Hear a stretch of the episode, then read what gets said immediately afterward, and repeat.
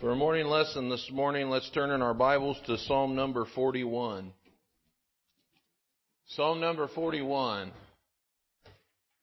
This psalm and the one prior and the one after David is, it's believed that David penned these words during the time of Absalom's rebellion. And so we plan to continue this morning in a series that we started last well, two weeks ago, and um, and go through the last part of, of John chapter 13. So you'll see as we read through these words here in Psalm 41, that though they were they came to David in a time of trouble, they very much prophesy the the coming betrayal of Judas. Blessed is he that considereth the poor; the Lord will deliver him in time of trouble. The Lord will preserve him and keep him alive, and he shall be blessed upon the earth, and thou wilt not deliver him unto the will of his enemies. The Lord will strengthen him upon the bed of languishing. Thou wilt make all his bed in his sickness. I said, Lord, be merciful unto me. Heal my, heal my soul, for I have sinned against thee. Mine enemies speak evil of me. When shall he die and his name perish? And if he come to see me, he speak vanity. His heart gathereth iniquity to itself. When he goeth abroad, he telleth it. All that hate me whisper together against me. Against me do they devise my hurt. An evil disease, say they, cleaveth fast unto him. And now that he lieth, he shall rise up no more. Yea, mine own familiar friend, in whom I trusted, which did eat of my bread, hath lifted up his heel against me. But thou, O Lord, be merciful unto me, and raise me up, that I may requite them. By this I know that thou favorest me, because mine enemy doth not triumph over me. And as for me, thou upholdest me in mine integrity, and settest me before thy face forever. Blessed be the Lord God of Israel from everlasting to everlasting. Amen and amen. So let's turn our Bibles this morning to John chapter 13 and read it together. John 13. Familiar to all of us. Now before the feast of the Passover, when Jesus knew that his hour was come, that he should depart out of this world unto the Father, Having loved his own which were in the world, he loved them unto the end. And supper being ended, the devil having now put into the heart of Judas Iscariot, Simon's son, to betray him, Jesus, knowing that the Father had given all things into his hands, and that he was come from God and went to God, he riseth from supper, and laid aside his garments, and took a towel and girded himself. After that he poureth water into a basin, and began to wash the disciples' feet, and to wipe them with the towel wherewith he was girded. Then cometh he to Simon Peter. And Peter saith unto him, Lord, dost thou wash my feet? Jesus answered and said unto him, What I do thou knowest not now, but thou shalt know hereafter. Peter saith unto him, Thou shalt never wash my feet. Jesus answered him, If I wash thee not, thou hast no part with me. Simon Peter saith unto him, Lord, not my feet only, but also my hands and my head. Jesus saith to him, He that is washed needeth not save to wash his feet, but is clean every whit. And ye are clean, but not all. For he knew who should betray him. Therefore said he, Ye are not all clean. So after he had washed their feet, and had taken his garments, and was set down again, he said unto them, Know ye what I have done to you? Ye call me Master and Lord, and ye say well, for so I am. If I then, your Lord and Master, have washed your feet, ye also ought to wash one another's feet. For I have given you an example that ye should do as I have done to you. Verily, verily, I say unto you, the servant is not greater than his Lord, neither he that is sent greater than he that sent him. If ye know these things, happy are ye if ye do them. I speak not of you all. I know whom I have chosen, but that the scripture may be fulfilled, he that eateth bread with me hath lifted up his heel against me. Now I tell you before it come, that, when it is come to pass, ye may believe that I am he. Verily, verily, I say unto you, he that receiveth whomsoever I send receiveth me, and he that receiveth me receiveth him that sent me. When Jesus had thus said, he was troubled in spirit, and testified, and said, Verily, verily, I say unto you, that one of you shall betray me. Then the disciples looked one on another, doubting of whom he spake. Now there was leaning on Jesus' bosom one of his disciples, whom Jesus loved. Simon Peter therefore beckoned to him that he should ask who it should be of whom he spake. He then lying on Jesus' breast saith unto him, Lord, who is it?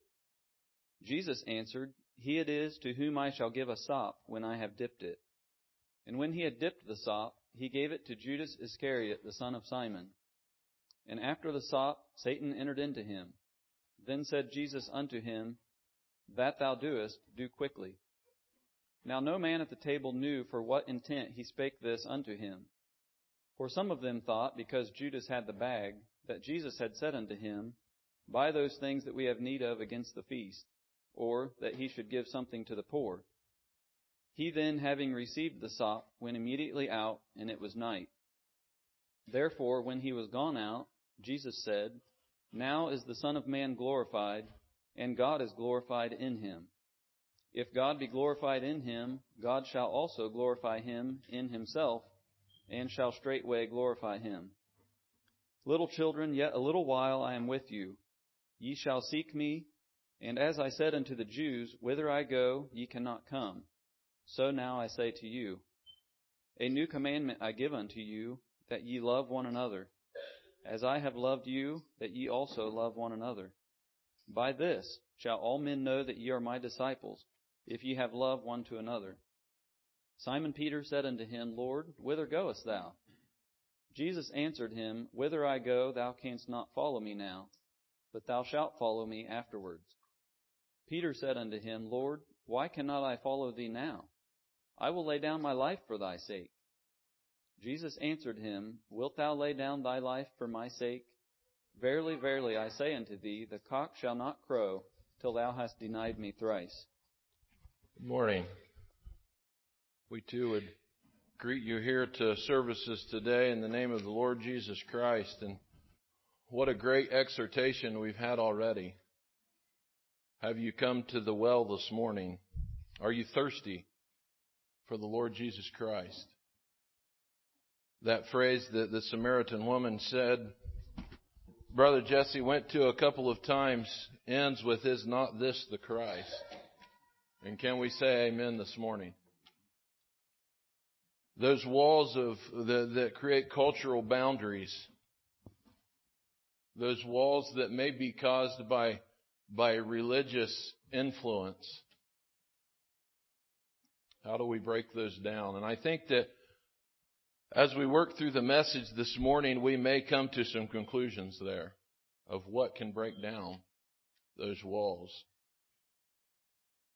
We wanted to start this morning with just a, a, brief overview of what we've been through already, and I don't know that we intend to do this every time, but I know we've got a sparse crowd here this morning, but we had a sparse one two weeks ago too, so we just want to bring everybody to where we're at and the size of the crowd doesn't matter. We can worship here in spirit and in truth as well. So two weeks ago, as I mentioned, as we started into the morning lesson this morning, we started a, a series. And we intend to preach through what is known theologically as the farewell discourse, which traditionally would be John 14, 15, 16, and 17. In my mind, John chapter 13 ought to be a part of that.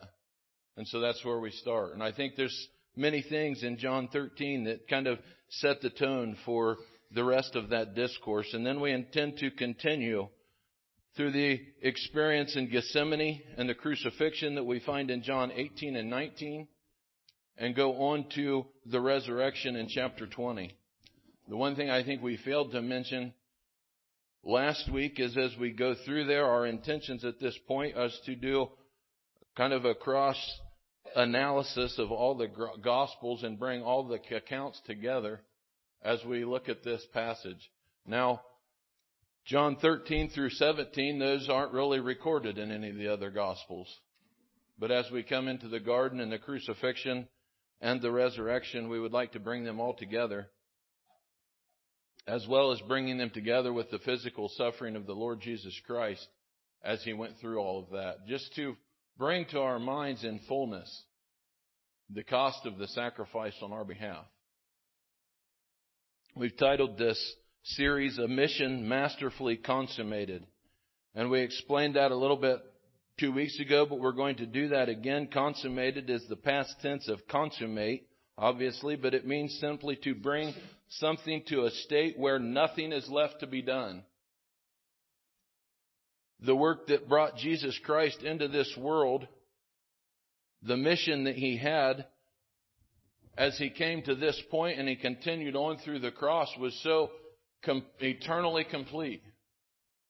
There is nothing left to be done in terms of your and my salvation. I feel like that that mission is adequately described in, in Romans 10, or I'm sorry, Hebrews 10, verse 8 and 10. It says above when he said, sacrifice and offering and burnt offerings and offerings for sin thou wouldst not, neither hadst pleasure therein, which are offered by the law. Then said he, Lo, I come to do thy will, O God.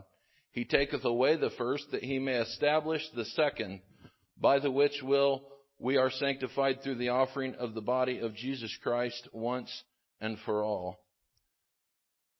So the first message in this series we started at the beginning of John chapter 13 and we titled that message The Servant Master. And just some key points that we worked through as we started into the message, we tried to establish the, the feel or the atmosphere that was present in this upper room.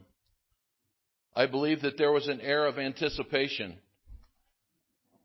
If you remember back to Luke's account, as they come in together for the supper, um, I'm not going to be able to quote this right, but Jesus just proclaimed the, the, the longing that he had to have this Passover, to partake of this Passover with his disciples.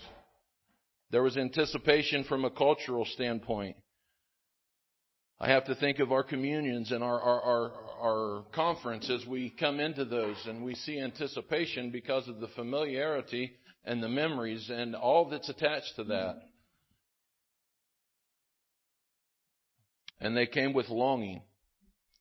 And they came with desire that much follows that cultural implication. And so as we move into John 13, Jesus introduced love right at the beginning. He says, having loved his own, he loved them in, unto the end. And the love that is described here in this chapter is, in the Greek, agapeo is the word that would, would describe that. And that is essentially the agape love of the Lord Jesus Christ and God the Father coming together with the phileo love. I think both of those terms you're probably familiar with. Phileo meaning the, the, the love that I would have with a friend, the close connection.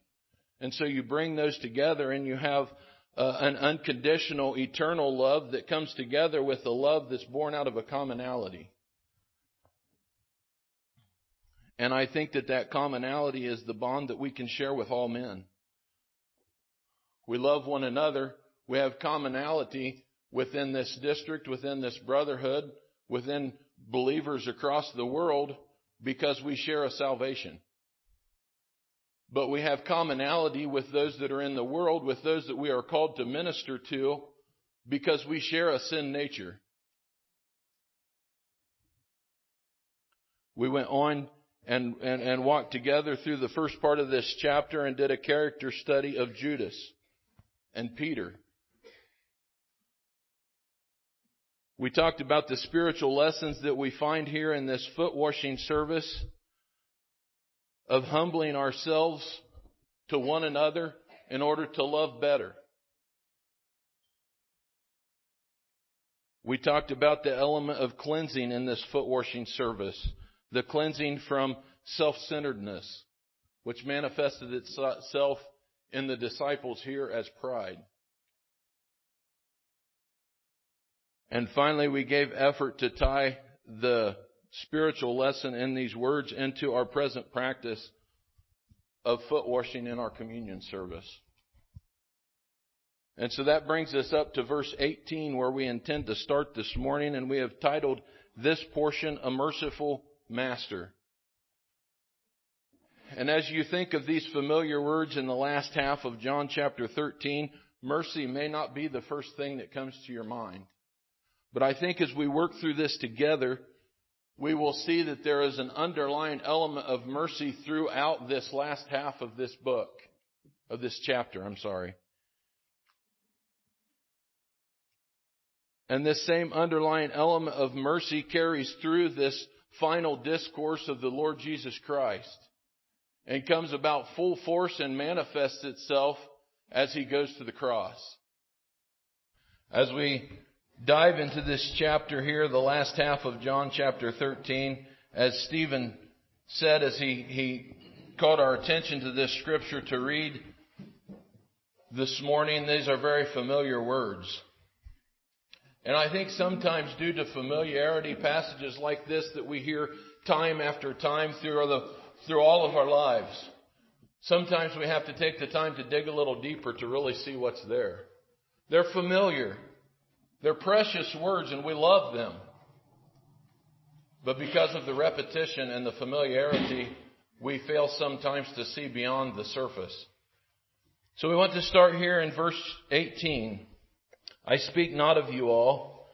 I know whom I have chosen. But that the scripture may be fulfilled, he that eateth bread with me hath lifted up his heel against me. And that may have, may seem to you like a, like an odd place to break this message, right there in the middle of the words of Jesus. But I think here in, in verse 18, as I have studied through this, this is a new paragraph. This is a change in the conversation. And as I looked into these verses and I tried to digest them contextually, I realized that, that in my life there has been a mistake here in my understanding.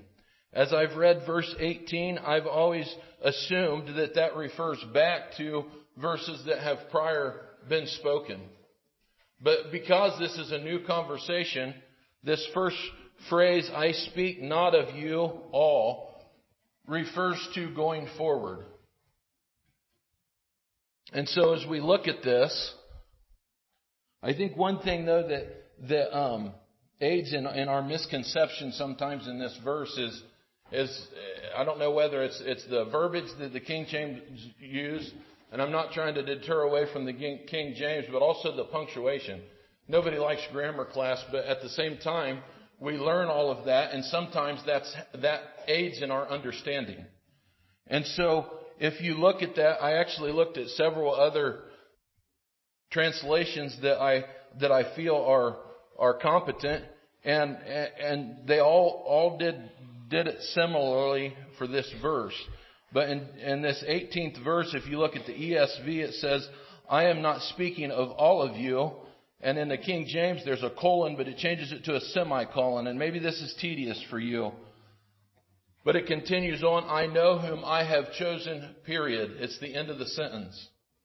And then as you continue on there, it doesn't have as big of effect on the last part of that verse, but it says, but the scripture will be fulfilled. He who ate my bread has lifted his heel against me.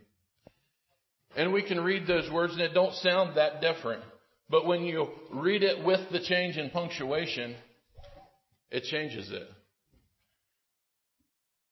To where I, I think if uh, we, we've already mentioned that first phrase, if we go to the second phrase, I know whom I have chosen. And any of this that I'm trying to bring out here does not detract from the fact of, of what you may have commonly perceived that as, but rather I think it, I think it lessens the meaning to not take this into consideration that in this second phrase, there, this, this is a past tense phrase. He says, I know whom I have chosen. There is a common, out, common familiar, I'm sorry, familiarity here. But what this is saying is Jesus knew their hearts. Jesus, this, this isn't the, the familiarity of, of, of I know Kent pretty well and I like him and, and, and we're brothers in Christ, but we're friends. It's not that familiarity. Jesus knew them to the very core of their soul and spirit. And not just in this setting, he knew them when he called them. He knew them before he called them. And the implication to that is when Jesus called them to follow him, he knew the, account, the, the, the situations that were going to take place less than 12 hours from this very setting. So when Jesus called Judas, and I don't think any of the Gospels uh, address that particular calling like they do some of the disciples, but when Jesus knew, when Jesus called Judas to follow him, I think that he knew what the condition of Judas's heart would remain at. As I have studied the life of Judas, and, and, and, and there's not a lot in Scripture, but most of the times it addresses Judas specifically, and if you were here two weeks ago, we got a little deeper into that. It's not really favorable to the point where I have to question, and only the Lord knows whether Judas, Judas ever was converted. And we want to go into that a little bit more later as we talk more specifically about Judas. John continues on here as he writes the words of Jesus with the prophecy that we read in Psalms this morning. He that eateth bread with me hath lifted up his heel against me. Why, this conversation change here is moving towards a time where Jesus will call Judas out specifically on his betrayal. We want to go ahead and read on to, to verse 19, and these two verses will tie together a little bit. And here again, this is to my understanding. Now I tell you before it come, that when it is come to pass, ye may believe that I am he. And I think that this is where we start to see mercy. If you look at what theologians have to say about this passage, they would point out very consistently in the, these two verses that this is all about Judas. As I have studied this, I don't know that I agree with that completely. I think that it's not wrong to fit Judas into this, but I think that it's more than that. We want to, to talk a little bit about 19 before we dig into that to give us some connection to what this verse is going forward. Verse 19 is what is known theologically as what has been termed an aid to faith. And there are, I believe, 11 verses throughout scripture that have been termed with that label. And every one of them is an account where eh, eh, eh, it may be a verse that's following account. It may be prior to an account where it is specifically stated that because of this, you will know that I am God. And, and, and we can, we can kind of shrug that off and think, well, we could read that and see that. But sometimes our minds have to be specifically pointed to an object so that we can grasp the understanding, just like this says here, that ye may believe that I am He. An example of that, we're going to be very brief here, is just a few pages back in John 11. And this is the account of, of, of Lazarus being risen from the dead. And prior to these verses, Jesus makes the comment that our friend Lazarus sleepeth. And his, his disciples enter into a state of confusion where they don't think that Jesus is accepting the fact that Lazarus is dead. So in, in, in verse 14, Jesus says very plainly, Lazarus is dead. And he continues on and says, And I am glad for your sakes that I was not there, to the intent ye may believe, nevertheless let us go unto him. And then if you drop on down in that, that chapter to verse 41, and I don't know how big the crowd was that gathered there at Lazarus' grave, but Jesus starts to pray. In verse 41, he says, Father, I thank thee that thou hast heard me, and I knew that thou hearest me always. But because of the people which stand by, I said it, that they may believe that thou hast sent me. And this one is prior to the event. The next verse he goes on and he's, he, the, the prayer is over and he cries out in a loud, loud voice, Lazarus, come forth. Another aid to faith. I found it interesting that all of the verses that have been termed an aid to faith in the New Testament are in the Gospel John. And the reason I'm taking the time to call your attention to that is five out of eleven are in the passages that we attend, intend to work through as we go through this series. Another one that we may go to at another date would be in Isaiah 43. There's one in Isaiah 41. There's a couple in Exodus. Proofs that He is God. And I think that that has bearing on what we're going through today. I'm hoping this don't seem like a rabbit trail to you because these aids to faith are yet another proof of God's mercy. God in His mercy has desired that beyond the shadow of the doubt, His people will know without doubt that He is God. And so, as we give effort to tie these two verses together, I had to think forward to some of the events that are going to transpire that I think involve every one of the twelve. Judas's betrayal is the most obvious. But as I thought about these verses only applying to Judas, Jesus already knew Judas's end. He knew the unbelief in Judas's heart. He knew that when it finally came to where Judas saw his need for repentance, his unconverted state would cause him to believe that there was no forgiveness for him and he would hang himself. Jesus knew that. But there was another 11 there. And I want you to put yourself in their place this morning. What if you were one of them that fled? I think that that was maybe all but Peter there in the garden. As that angry mob came and they took Jesus away, they fled. Then you can put yourselves in the place of Peter. What if you were the one that denied? And I think that as we look at this, that has been termed an aid to faith, this was stated in this moment for the benefit of these disciples, but it carries through to believers through the ages. But Jesus knew that there was coming a time very, very soon that these men would have to look back. And, and, and, our, and our human nature, the very nature that has been in us since Adam would cause them to question, was this man that I have followed for three years surely the Christ? Because their understanding prior was that this Messiah would come and he would be a military figure. He would, he would come and he would conquer and he would, he would rescue them from the Romans.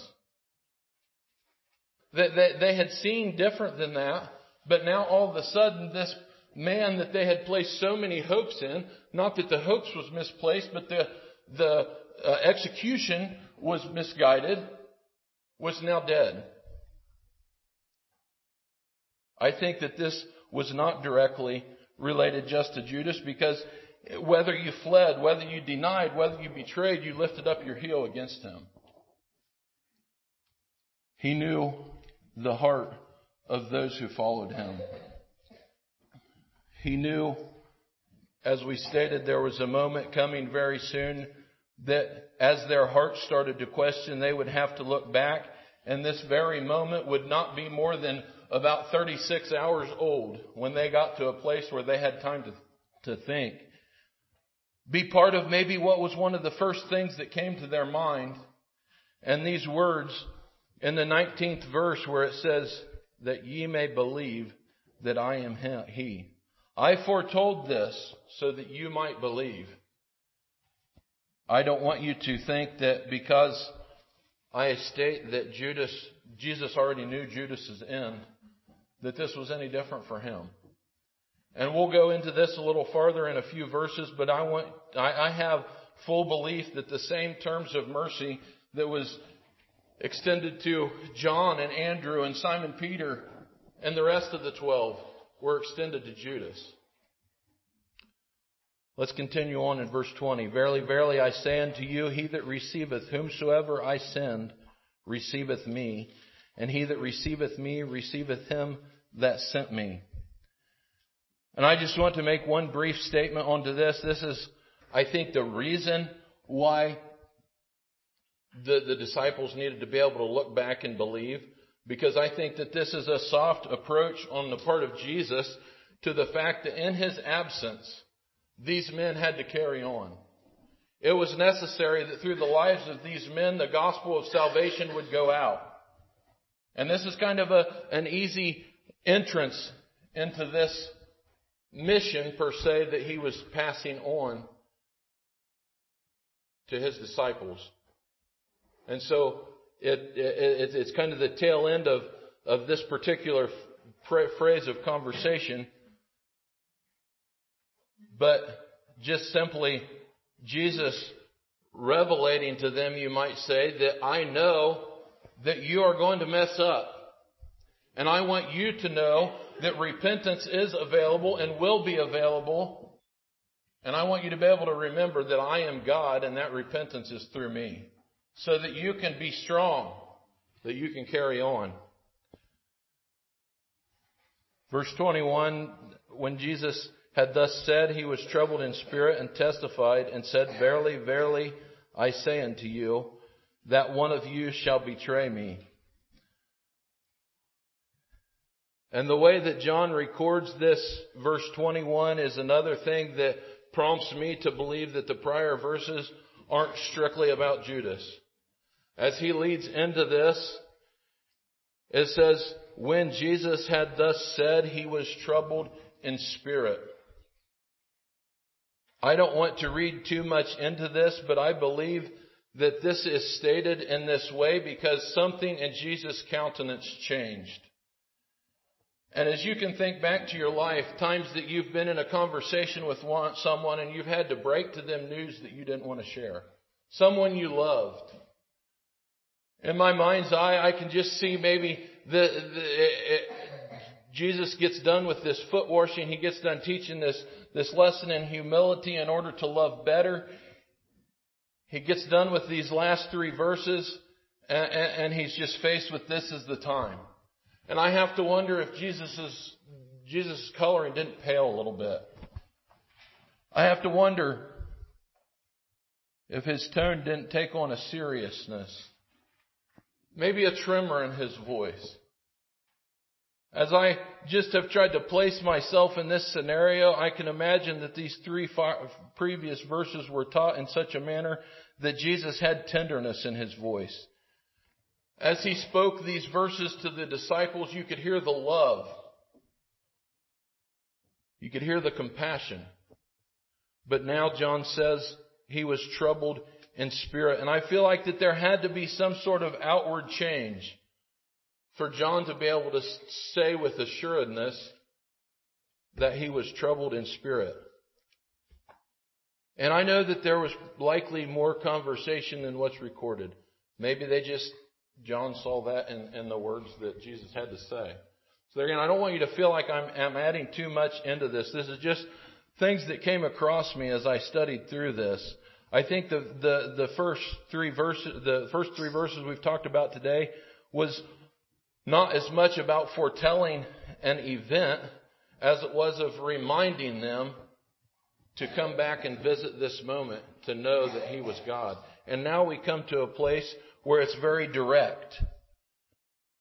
Verily, verily, I say unto you, it's singular, that one of you shall betray me. I had to think of, Psalm, of Isaiah 53, a man of sorrows, acquainted with grief. Goes on to say, and he hid as it were, I'm not going to get it right, I'm sorry. Yeah, we hid as it were our faces from him. And I think in some of the verses that, and in the next few verses we'll talk about, maybe we can see a little bit of that. I have to wonder that this troubling of spirit, this sorrow emanating from this man of sorrows wasn't just tangible in the room. The atmosphere in this room that was one of anticipation, it was one of longing, it was one of desire, also comes such a palpable sorrow that they could feel it. This one whom Jesus had poured so much love into. Jesus may have known the outcome, but I don't believe that he poured any less love into Judas than he poured into any of the other eleven. And here he is in this upper room, knowing that, that one that he loved, one that though he knew the outcome, he had put so much effort into trying to bring this soul to see that he was the way of salvation, was still going to reject. And as we continue, we're going to go and read verse 22 to 25 next. I just want you to imagine with me the sorrowful silence that seemed to ensue as we read the description of the room in the next few verses. Then the disciples looked one on another, doubting of whom he spake. Now there was leaning on Jesus' bosom one of his disciples whom Jesus loved. Simon Peter therefore beckoned to him that he should ask who it should be of whom he spake. He then lying on Jesus' breast saith unto him, Lord, who is it? And here again, I want to give us a visual of this scene. The wording here is kind of unfamiliar to us. Culturally, we are so, so different and so far removed from the Eastern culture, even now, let alone 2,000 years ago. And so we, we see the words that they were reclining and and I don't know what picture that brings to your mind's eye, but I would acknowledge that they were probably on the floor, but my mind's eye would have always went to that maybe they were, they were leaned back. Maybe they had some pillows that they were leaning on. Reclining to us is comfortable. But in this culture at this time, the setting that this would be referring to, the table would have been very low, and they would have been laying on their left side, kind of at an angle. Basically, if, if, this had been the setting, Kent would have been laying on his left side and his feet would have been pointed back at an angle. And so when it refers to the disciple that, that Jesus loved and that his head was lying on his breast, it would have been about their positioning. So the one to his right would have been also at an angle. And to fit up around the table and, and the posture that they took, their left hand would have been on a pillow and, and kind of leaning on their head, their head on their hand, and their right hand would have been free for eating. And so their head would have been up close to the table. So as, as the Lord Jesus laid like that, then the Apostle John would have been coming right up to where his head was very near Jesus' chest.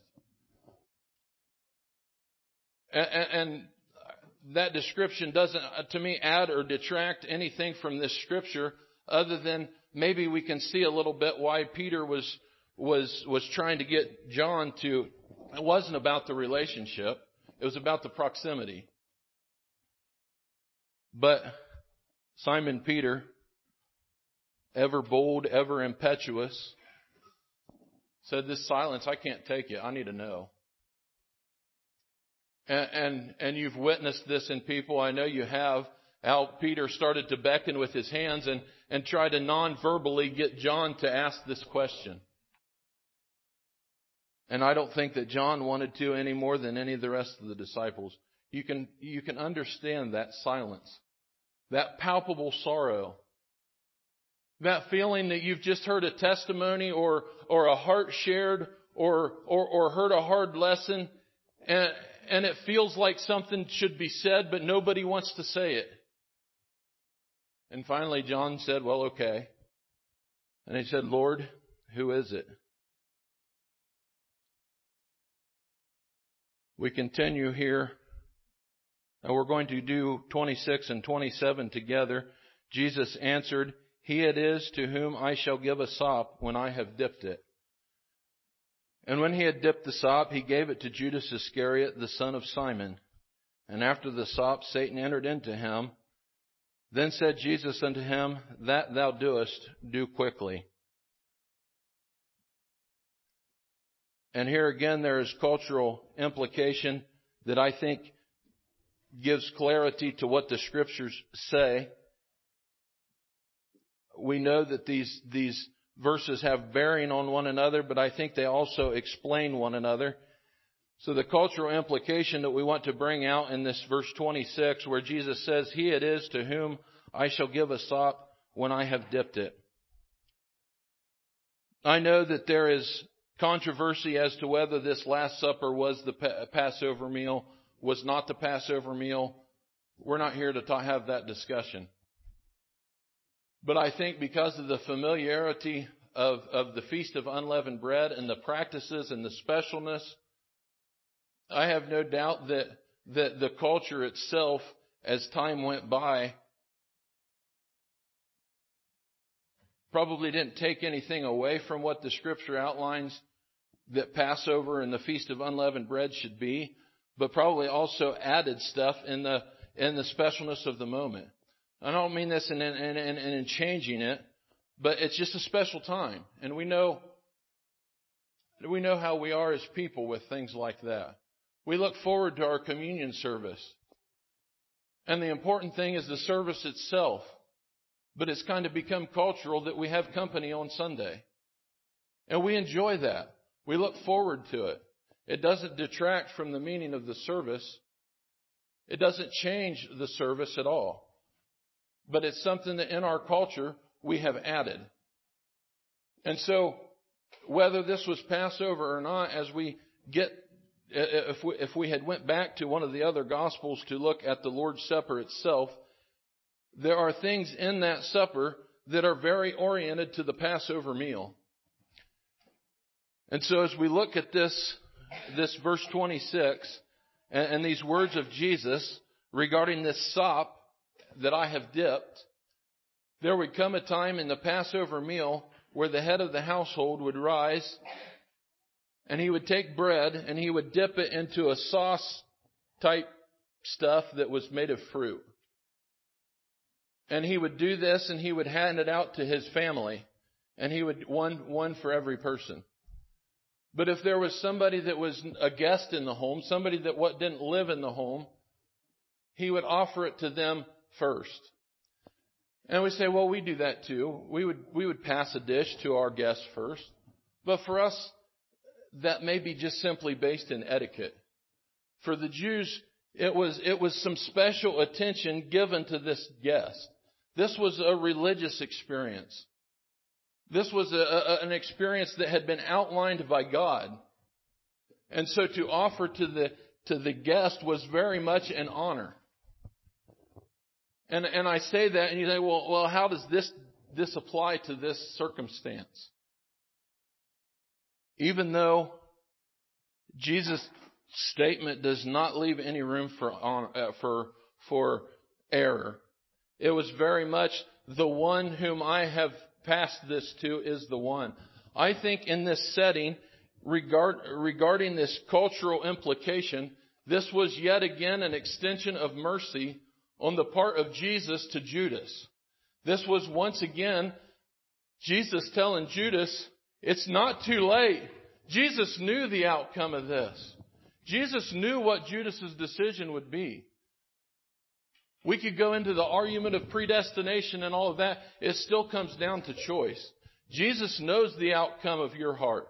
He knows the outcome of your heart, but He still extends mercy. The same terms of mercy is extended to each and every one of us, the same way they've been extended to people through all the ages. And I think that this cultural implication to this verse is just one more time that Jesus said, Judas, I love you. I honor you. I'm placing you in this moment above all of these 12. There's still time. But as we go on into verse 27, here again the way John records this, and after the sop, Satan entered into him. I think that to some degree this was a visible change in Judas. Now again, because of their proximity, we'll go, we're, we're just going to leave that lay for a little bit. We'll go into that in a minute. But I think John could see, maybe put, put yourself in the place of Judas and there was a flash of surprise across his face. When Jesus revealed to him, I know that you have been consorting with the Sanhedrin. I know that you have been conspiring against me. Jesus didn't say those words. He didn't have to.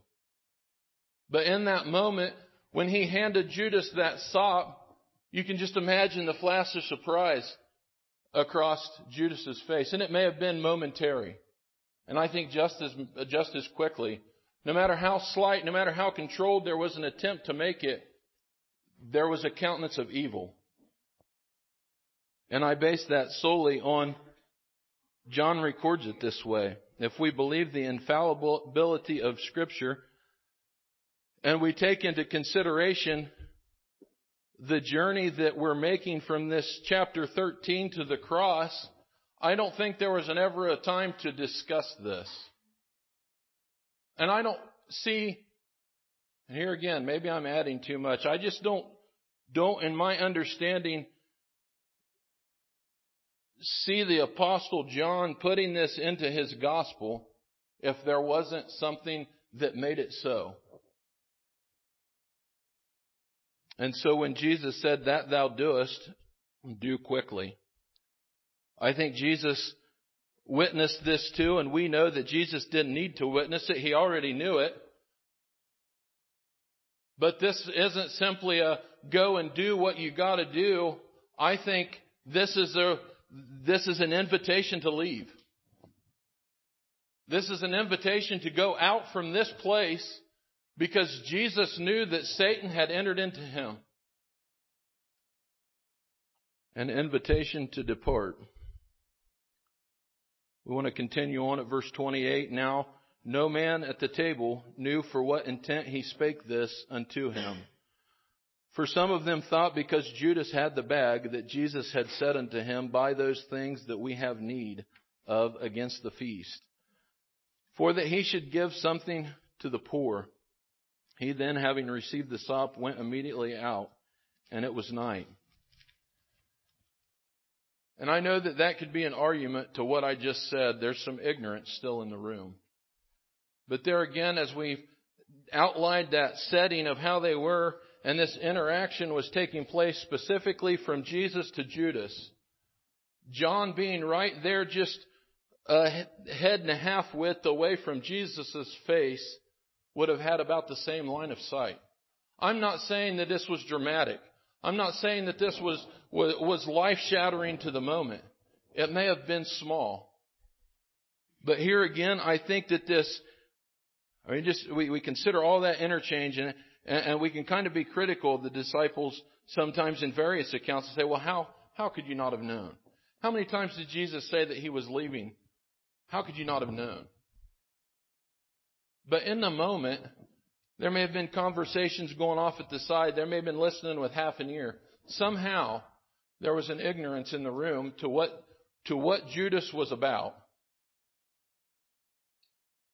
And here again, as we consider the personalities around the table, I have to say that I think that this is yet another mercy extended to these 12 men. You think, we'll, we'll just, we are not, we're not going to go into all of the 12, but you just think about a couple personalities. Simon the Zealot was sitting at this table. The best lingo that I can put it in for our understanding were Jewish special forces. They were trained assassins. They were based off of, I think, about one verse in scripture that, that called them to feel that they were to go out and to conquer the injustices to the Jewish faith. Simon, I believe, had training to where he could have went out after Judas and he could have killed him in the shadows and nobody would have ever knew until they found the body. Consider Simon Peter. He was bold. He was brazen. He was impetuous. He, he operated on his emotions in the moment. Whether he would have had the courage to go out by himself like Simon the Zealot or whether he would have tried to gather all of them together. Look at our human nature. Feel your love for the Lord Jesus Christ. And if you were sitting in a room where someone said, He will betray me, and you knew that that meant death to your master, would it not cause sin to enter into your heart and you want to rise up? I think yet again, another element of mercy in this account. And all of that, though may have been an element of sin had they knew, was born out of their love for the Savior. We want to go on, verse 31. Therefore, when he was gone out, Jesus said, Now is the Son of Man glorified, and God is glorified in him. If God be glorified in him, God shall also glorify him in himself, and shall straightway glorify him. Little children, yet a little while I am with you. Ye shall seek me, and as I said unto the Jews, whither I go, ye cannot come, so now I say to you. Once again, this is a changing paragraph. It has been foretold that Judas will betray Jesus. The devil entered into him and, and that evil spirit left. I think that there was once again a tangible feeling change within the room. I have to wonder, put yourself in a place and, and I don't want to, to, try to humanize Jesus too much, but yet we know that he was he had an element of humanity. And put yourself in that position where you are going to a loved one and you are telling them something hard and you don't want to do it, but you know that, that, that you need to do it. And remember the tension in your heart. I think now there was relief in the room. Relief that this thing that had to be done was over. Relief that this evil spirit had walked from this room. And again, there was peace. Jesus launches straight forward here in these verses in as gently way as a gentle way as I think is possible. Maybe it was only possible with Jesus to start again to tell him, to tell the, the, the men that he loved the men that had spent so much time with him, what was to come. And as we continue through this series of messages, we'll see this come over and over again. Yet there still seems to be a void of understanding, and we're not going to go into that now. It has no bearing on today, but what Jesus is saying here is that I'm going away.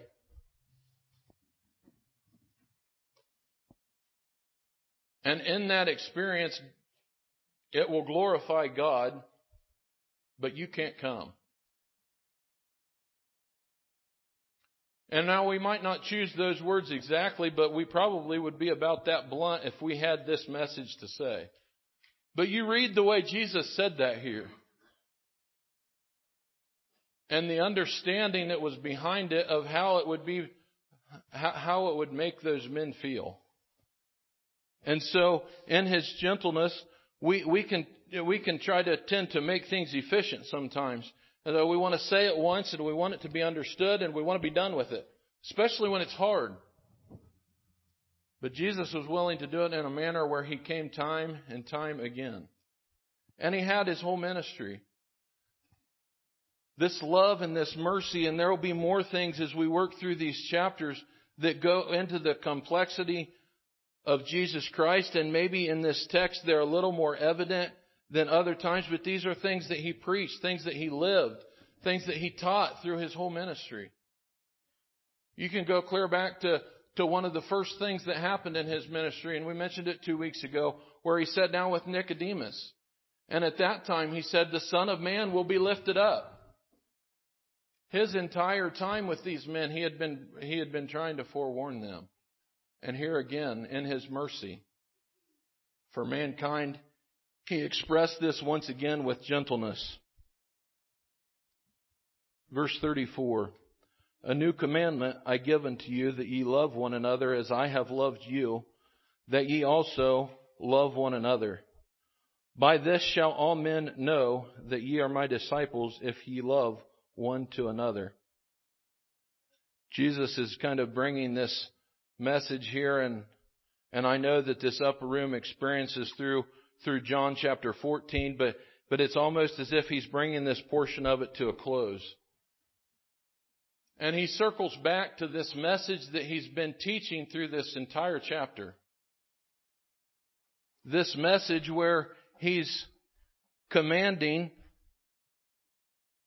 this agapeo love that they would have one for another, and not just for those in the room, but it would extend out from them to all that they ministered to, all that they, they, they lived life with, all that they came into contact with.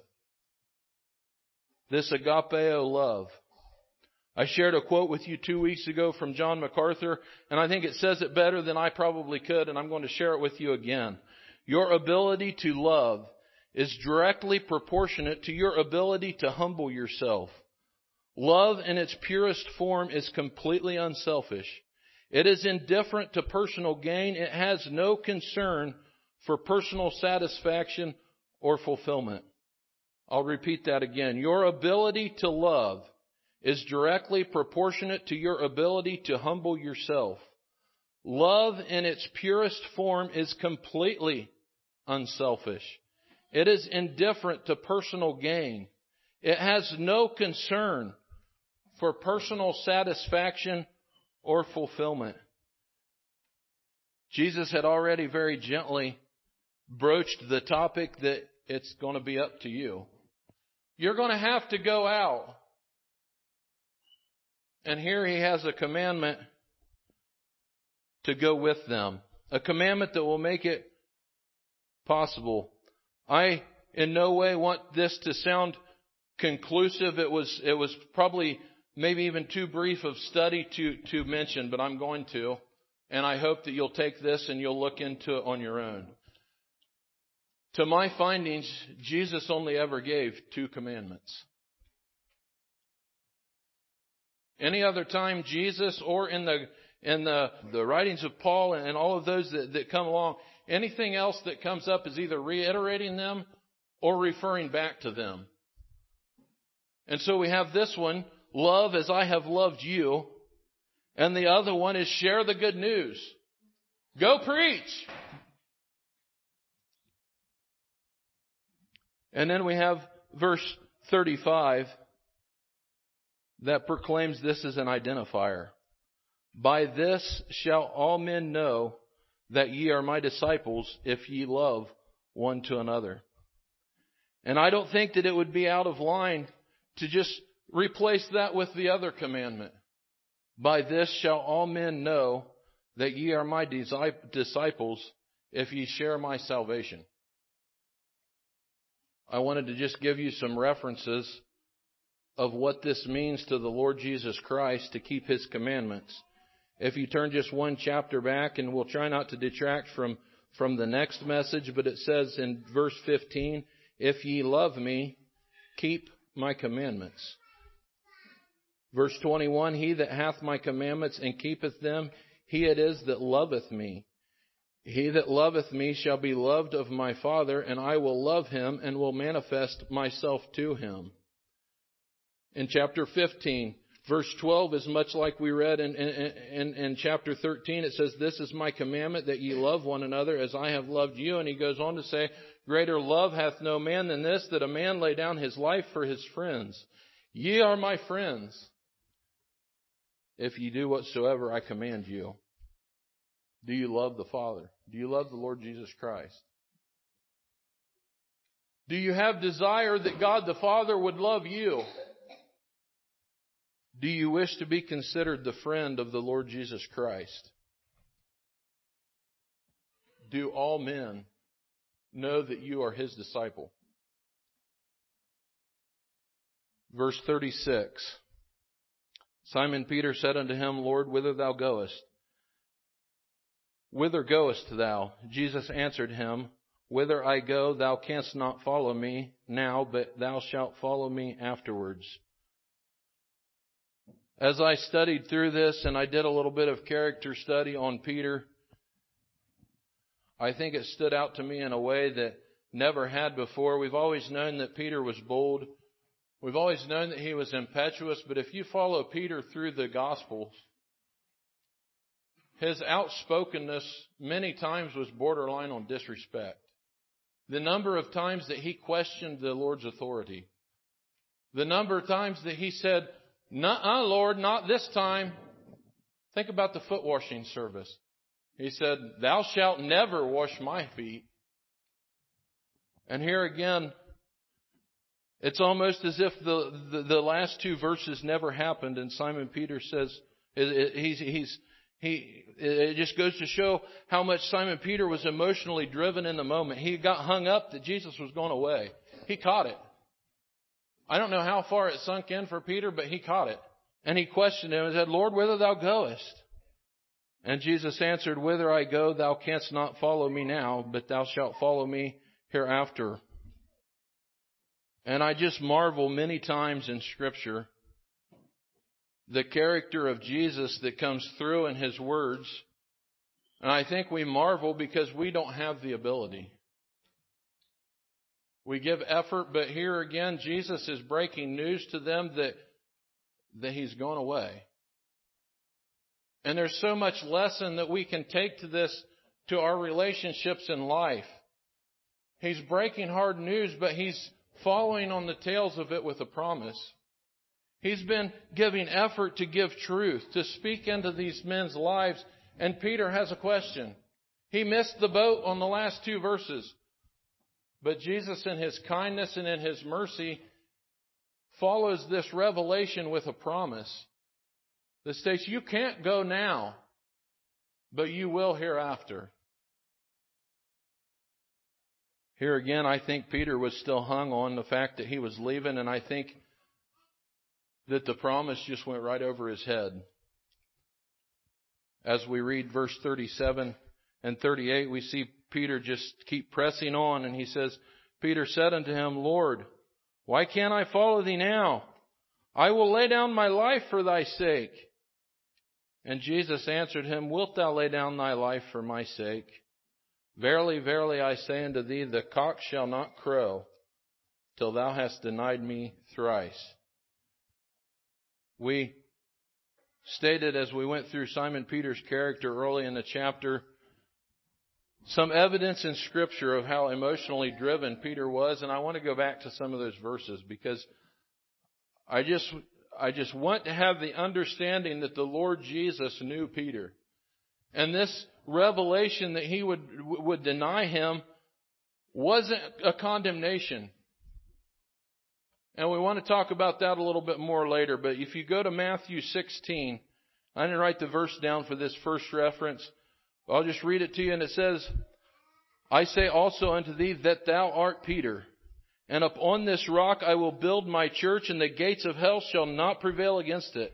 And I will give unto thee the keys of the kingdom of heaven. And whatsoever thou shalt bind on earth shall be bound in heaven. And whatsoever thou shalt loose on earth shall be loosed in heaven. And it's like, wow, Peter has it together. And it's only a few verses later, and I know that there's a, there's a split here in the chapter. This is into another experience. It's not in the same time. But, but in the context of the gospel, I, I, I don't remember how many verses it is, but it's not many. In verse 23, it says, But he turned and said unto Peter, Get thee behind me, Satan. Thou art an offense unto me. For thou savorest not the things that be of God, but those that be of men. Just a few verses later. One, it was upon this rock I will build my church. And then, get thee behind me, Satan. The thing with somebody who is emotionally driven is they tend to be zealous in the moment. Peter got hung up on that, that fact that the Lord Jesus was, was leaving and he couldn't let it go. But it wouldn't be long until something else caught his attention and his zealous would, his zealousness would swing from this fact that he was focused on onto a new focus.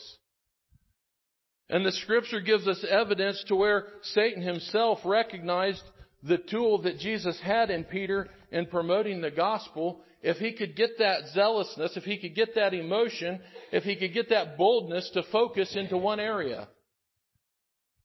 So if you go to Luke 22:31, it says, And the Lord said, Simon, Simon, behold, Satan hath desired to have you, that he may sift you as wheat, but I have prayed for thee, that thy faith fail not.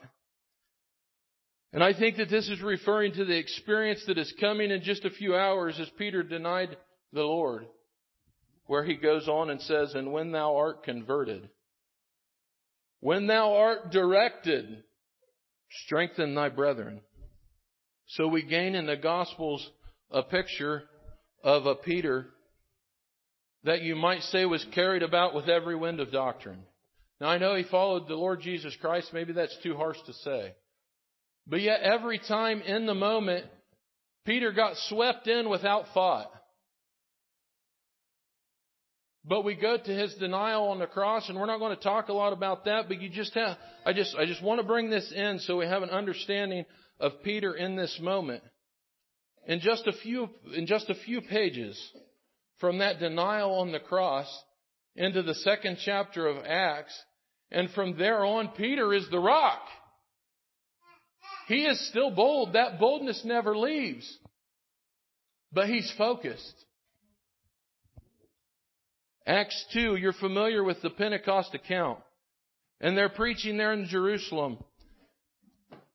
And I, think it's, it's not wrong to say that that crowd may have been five to ten thousand people. We don't know the number. That's just a range of guess. We do know that it says 3,000 souls were baptized that day.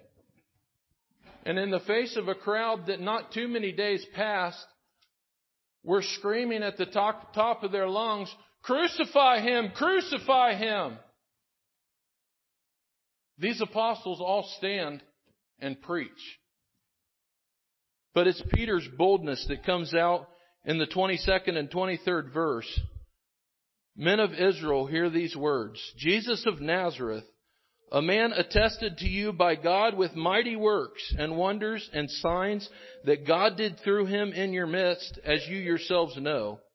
This Jesus, delivered up according to the definite plan and foreknowledge of God, you crucified and killed by the hands of lawless men. How many times are we afraid to call sin sin? We want to be friends. We're brethren in Christ. We love one another. We don't always know what's constructive to say and what's not. But Peter, in his boldness, in this newfound power of the Holy Spirit, cried out in front of a crowd large enough that if he angered them, it would have cost them all their lives. He said, You crucified him. That boldness never changed. But when Peter repented, he lost the impetuousness. I don't think Peter lost the emotion because I think that's what fed his zealousness. And we see that in his heart as we go again into Acts 2, 37 and 38. It says, Now when they heard this, and you see the effect that this boldness had on these people. When they heard this, they were cut to the heart and said to Peter and the rest of the apostles, Brothers, what shall we do? And Peter said unto them, Repent and be baptized every one of you in the name of Jesus Christ for the forgiveness of your sins and you will receive the gift of the Holy Ghost. I think as we think about this exchange with Peter, though, here in John 13, we again see exa- another example in this passage of God's mercy.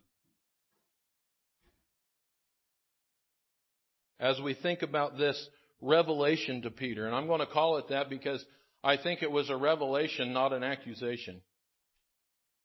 I think this was Jesus revealing in Peter there was coming a time that would be a defining moment in Peter's life. And he had already stated in, in, in chapter 19, bring back to memory that aid to faith. He, he's already said, Peter, I know you. I know who I have chosen. And I have to wonder if when he said that, he didn't mean a little bit of different, a little bit different for each one. I know, Judas, that you will not receive the Spirit. I know, Judas, that you will betray me. But I must needs call you because the, the, it's prophesied that one will betray me. And I'm willing to walk through that pain. But for Peter, I think it was different. I think this was yet another thing in, in Jesus' life And here again, I'm probably getting ahead of myself here a little bit. But I think we have two examples in this scripture. We have Judas and we have Peter. And what I want to bring out here this morning is God knows your heart. We can go through this message and we can think, well, this is an account and that, that, that was to the, to the disciples.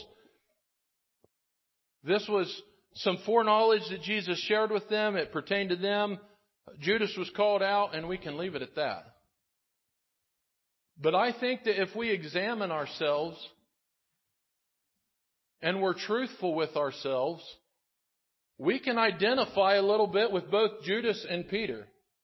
I don't know that they were that far apart at this moment in the upper room. And I have to say that because have you ever found yourself at a precipice? And at that point, you were, ta- you were faced with two decisions.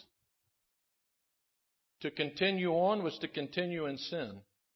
Whether that is in the moment, in the situation, or a life of sin. I think it's applicable to both. Or you have the choice to choose righteousness. To choose mercy in this instance. We're talking about mercy some this morning.